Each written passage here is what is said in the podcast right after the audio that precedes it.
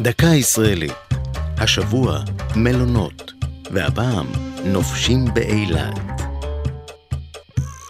המהפכה שעברה אילת, מימי דגל הדיו עד למלונות הפאר של ימינו, היא פרי עבודתם של רבים.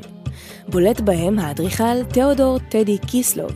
הוא נולד בארגנטינה ועלה ארצה עם הוריו כילד ב-1920. קיסלוב למד אדריכלות בחוץ לארץ, וכשחזר ארצה, השתתף במלחמת העצמאות במסגרת חיל ההנדסה. לאילת הגיע בשנות ה-50, כשהקים את תאגיד האדריכלות תכנון. הימים היו ימי הפרחת הנגב, וקיסלוב ראה באילת כר פורה להגשמת רעיונותיו.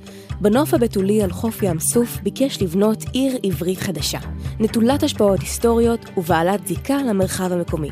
מאז המיזם הראשון שלו באילת, ב-1954, ועד מותו בשנת 78, תכנן ובנה אחדים מהמלונות הראשונים בעיר, בהם מלונות נפטון ואילת האגדיים.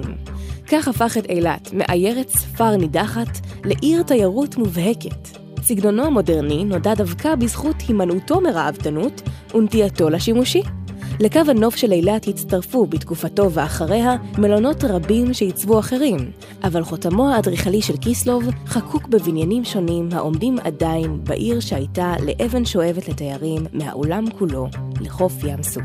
זו הייתה דקה ישראלית על מלונות ונופשים באילת. כתב דניאל סלומון, ייעוץ הפרופסור האדריכל ערן נוימן, עורך ליאור פרידמן.